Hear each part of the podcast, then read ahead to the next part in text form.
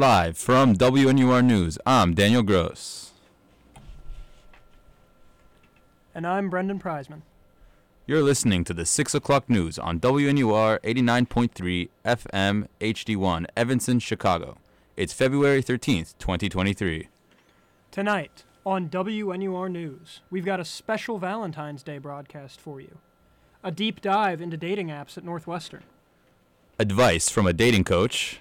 And a story about literal lovebirds.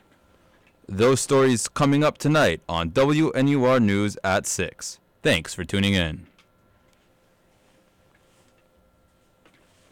Looking for someone to spend Valentine's Day with?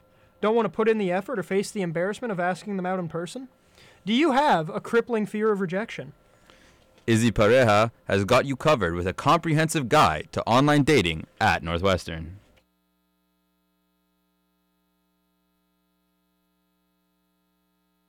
Ready to mingle and looking for someone to spend Valentine's Day with? Scared to make things awkward by asking out someone in your class with three weeks still left in the quarter? Enter the exciting world of dating apps, where you can meet people looking for love or less from the comfort and safety of your own dorm room. Although it can all be very exciting, those who have used dating apps before likely know the feeling of being sucked into a swiping loop, where looking at just one more profile can lead to another hour of being glued to the screen. If you're expecting to have to be particularly productive during the next few weeks, it might be important to understand what exactly you're getting yourself into before you hit download. I sat down with sophomore computer science, RTVF, and art history triple major George Segris to get more insight on how exactly these apps function. I'm a CS major and really interested in like user design, especially in like relation to video games, but a lot of these apps work a lot like video games. So I've read articles that go into and say basically that on Tinder, behind the scenes, they basically rate your profile and will give you like a numerical rating. And then depending on what behavior they want from you, they will uh, give you different numbers for you to swipe on. So like when you first download the app, they show you high numbers to get you like interested in the app. Um, and then they gradually decrease it um, which you think would like decrease the amount of time you spend on the app, but it actually increases it because then you're you're seeking out intermittent reinforcement where you basically will only get a reward every once in a while and it's random and so you start to seek it more. So it's like literally like a slot machine. When it finally starts to have the opposite effect and you start to spend less time on the app then it will give you high numbers that have actually swiped on you. Then now you're matching with hot people. So then you want to stay more and then they can decrease it again because you've had you've been intermittently reinforced. So it's a cycle so, if you think you have the time to develop one more social media addiction, dating apps can be fun and easy ways to connect with people you wouldn't normally come across every day. But that doesn't mean they don't offer their fair share of odd or unpleasant experiences. To help you avoid this, I interviewed students for their tips and tricks for online dating at Northwestern.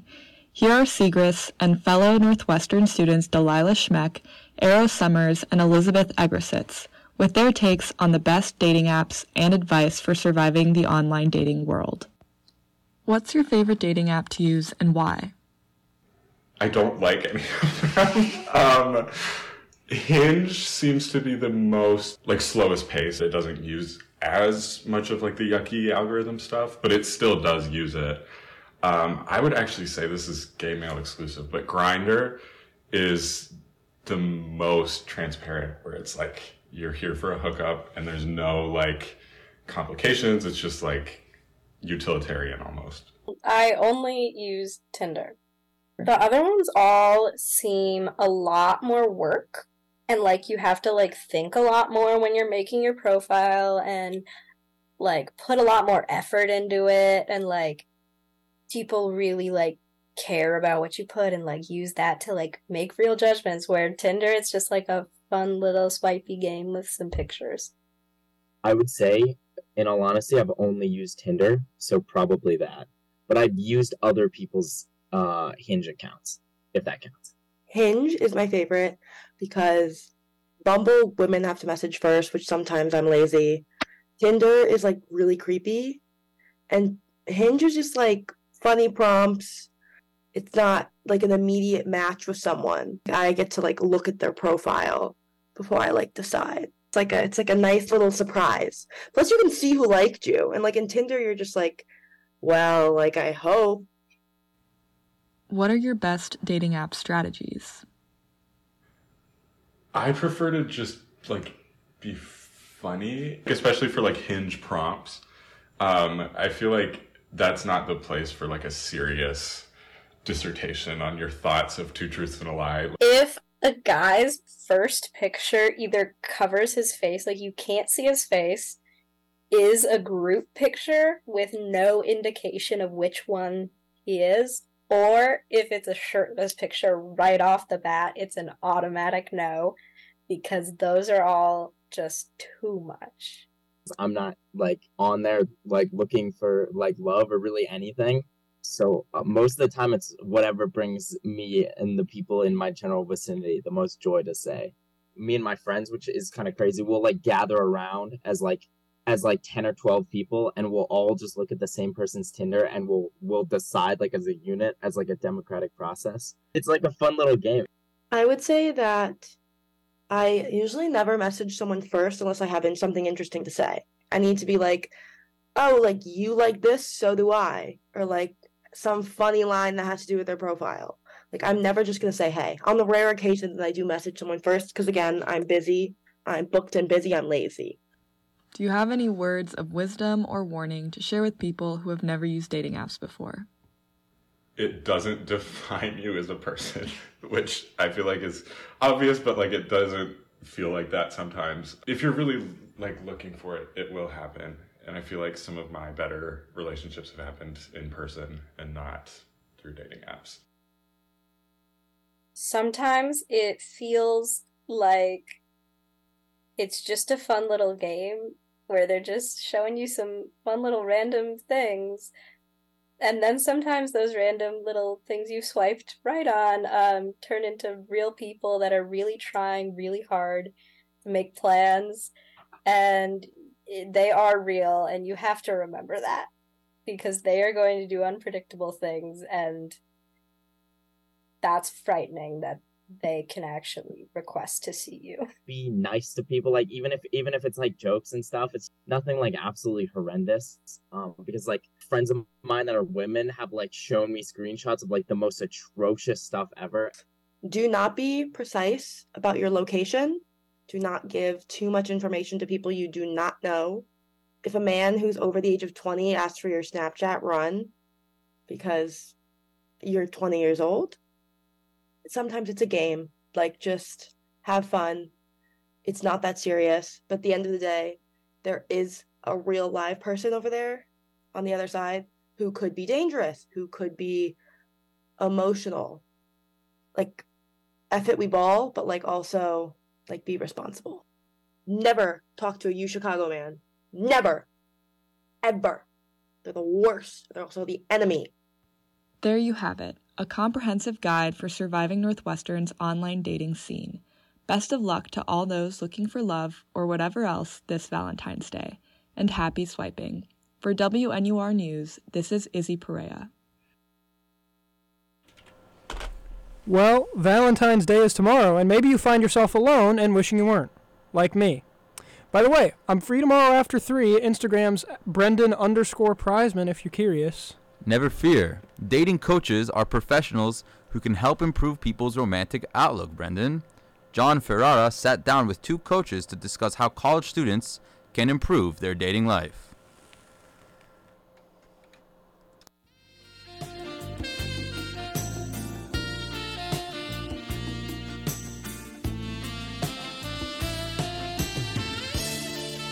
I think there are three groups of people on Valentine's Day. There are those who are in a relationship, those who aren't and don't want to be, and those who wish they were. Today we're focusing on that last group. A Pew Research study from 2020 found that 49% of Americans who are single want to be in a relationship. That means there's millions out there ready to mingle, right? So, why is dating and finding a significant other so hard if there's so many other people who share their want for a partner? I'm certainly no expert, but that doesn't mean I can't get an answer. This Valentine's Day, on a quest for advice, I spoke with professional dating coaches and asked for their help figuring out what it takes to date in college.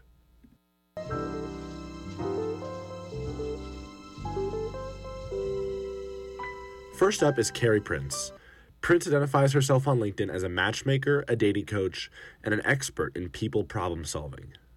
My name is Carrie Prince. I grew up in Southern California and my background is actually in leadership development. I got my MBA from UC Davis, but I always had an interest in especially online dating. I did a bunch of it myself on and off for about 10 years. The biggest thing that I see is that the way that many people are considering quote dating at that age is not really a traditional sense of dating. Um, the gamification of these apps, and there's a lot of great research right now going on about what it's doing, is kind of forcing dating into a much more casual space. It's kind of a space where y- people are a little bit more disposable, and I, I think that that is a bad thing in some ways. You know, the number one thing we work on really in date coaching too is com- authentic communication about what you want and and being the example for what you want to see.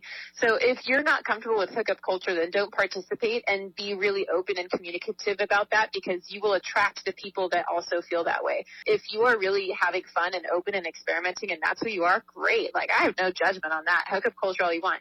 Um, but if you are desiring something that's a little bit more um, serious and monogamous and quote traditional, then there are other people like that too.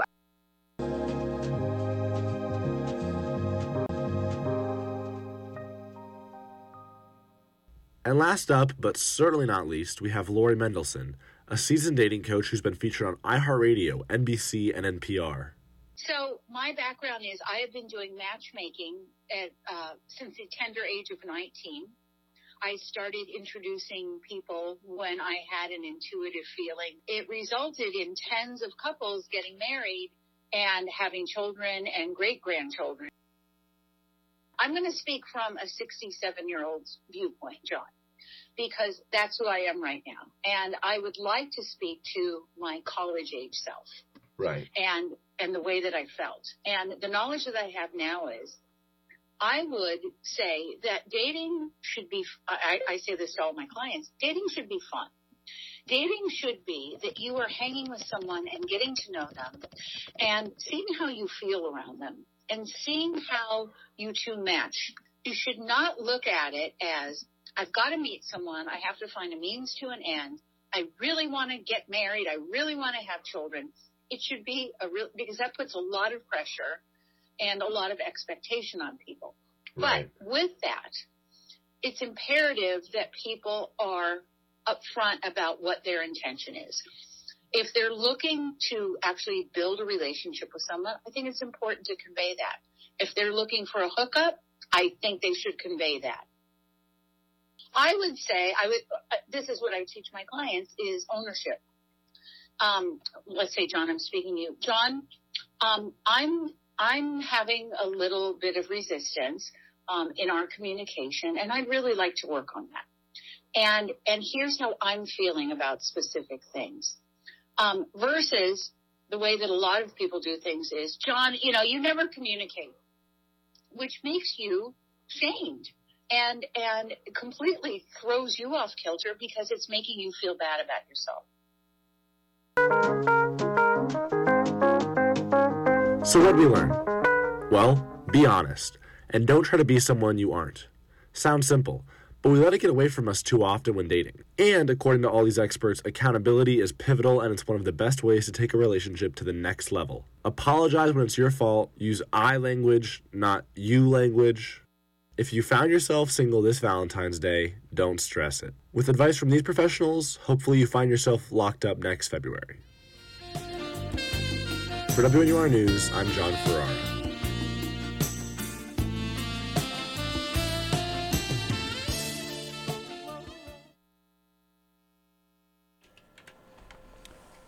And finally, kissing isn't just for humans. Here's Oddities reporter Helen Bradshaw to describe a different kind of kiss for chickens.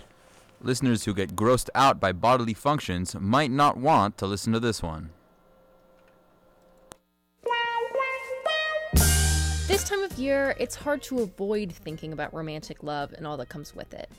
As window displays transition from snowflakes to hearts, something besides just insufferable Valentine's Day posts is on the horizon.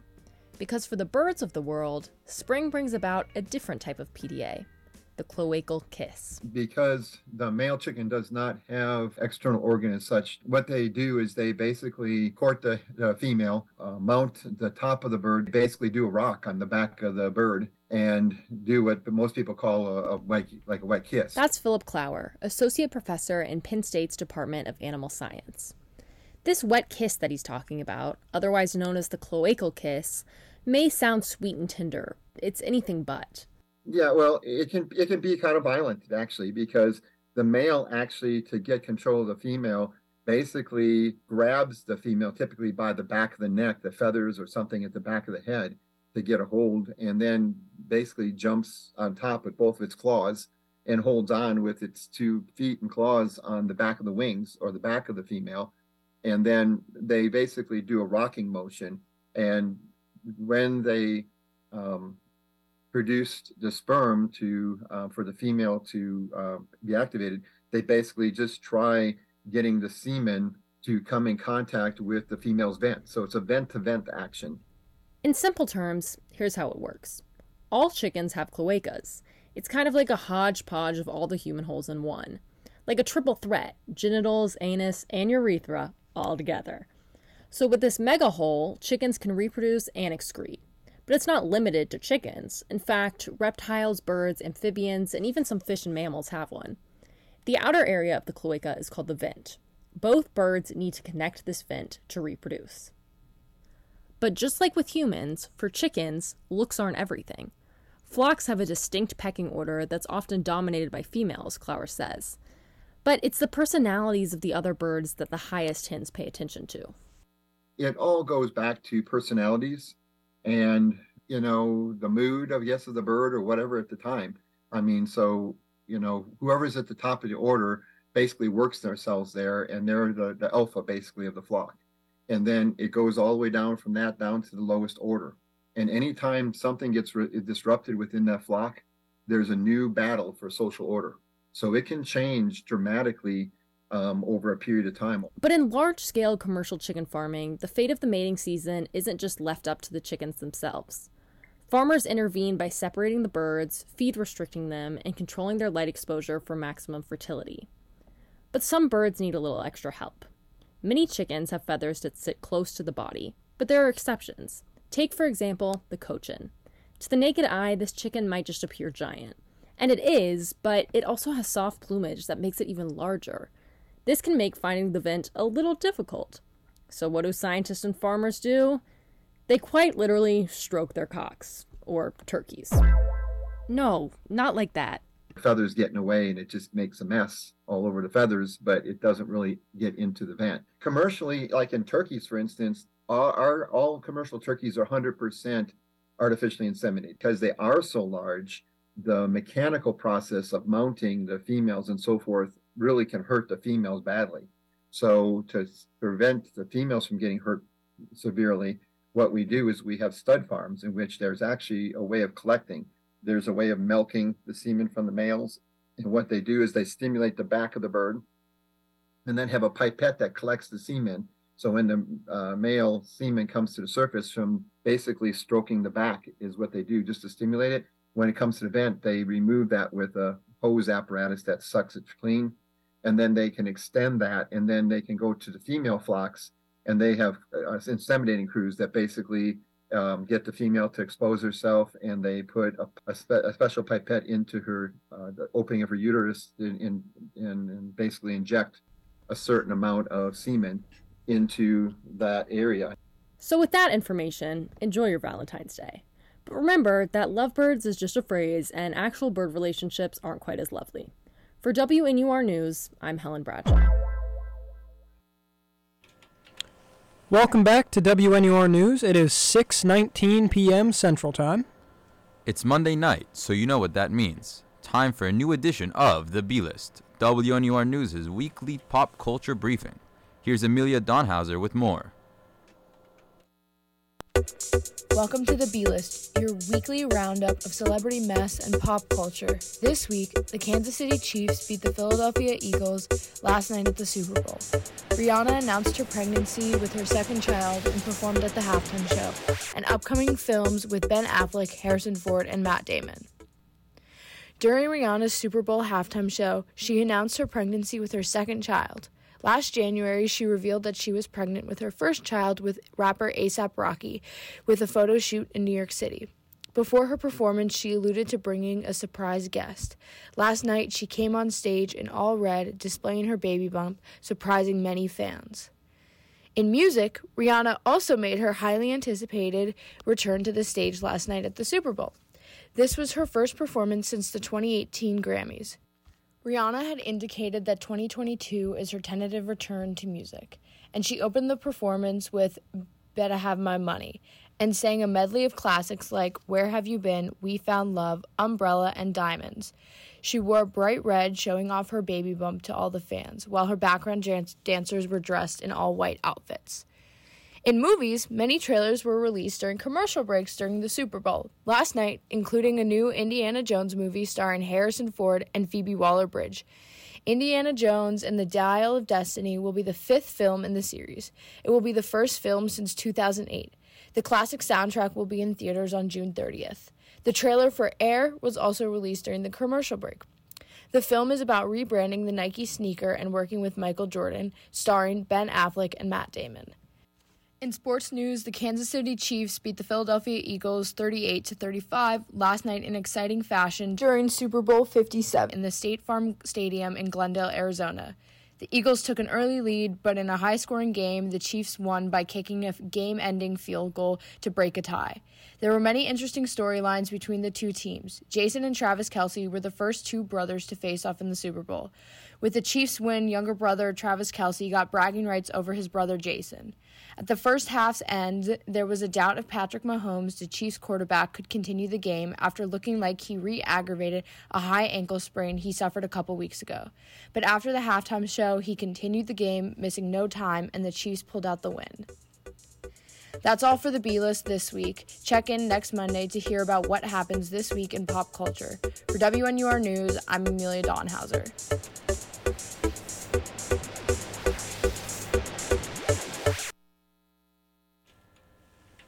And a look at the weather for tonight. It's unseasonably warm this to, this Monday night, excuse me, with a low of 34 degrees. Tomorrow the high temperatures are going to continue with a high of 49, but a 90% chance of some rain showers. On Wednesday, the rain will be replaced with wind, but the temperature will remain in the high 40s. Taking a look into the headlines, Northwestern's men's basketball made history yesterday by beating the number one ranked team in the nation, Purdue, at Welsh Ryan Arena. This win boosts their hopes of, of earning a spot in the March Madness tournament. This is the first time the Cats beat a number one ranked team in school history. The airspace over Lake Michigan was shut down by the federal government yesterday after an unidentified object was shot down over Lake Huron. This marks the fourth object shot down by the U.S. military in the last eight days. Let's just be grateful it wasn't one of Rihanna's halftime platforms. And in more sports news, the Super Bowl was played yesterday around the Rihanna concert, and it was quite a good game. The Kansas City Chiefs defeated the Philadelphia Eagles 38 to 35 for their second NFL championship in the last 4 seasons. Patrick Mahomes, the league MVP this year, won his second Super Bowl MVP as well. That's all for WNUR News at 6 p.m. For more news and updates and reports, follow us on Twitter at WNUR News. You can listen to these and other WNUR news stories on our website, WNUR.news. That's WNUR.news. Find us on Apple Podcasts, Spotify, or wherever you listen to podcasts. Our producer today is Jesse Chen, and our reporters are Izzy Pareja, John Ferrara, and Helen Bradshaw, as well as Amelia Donhauser. From all of us here at WNUR News, thanks for listening and happy almost Valentine's Day.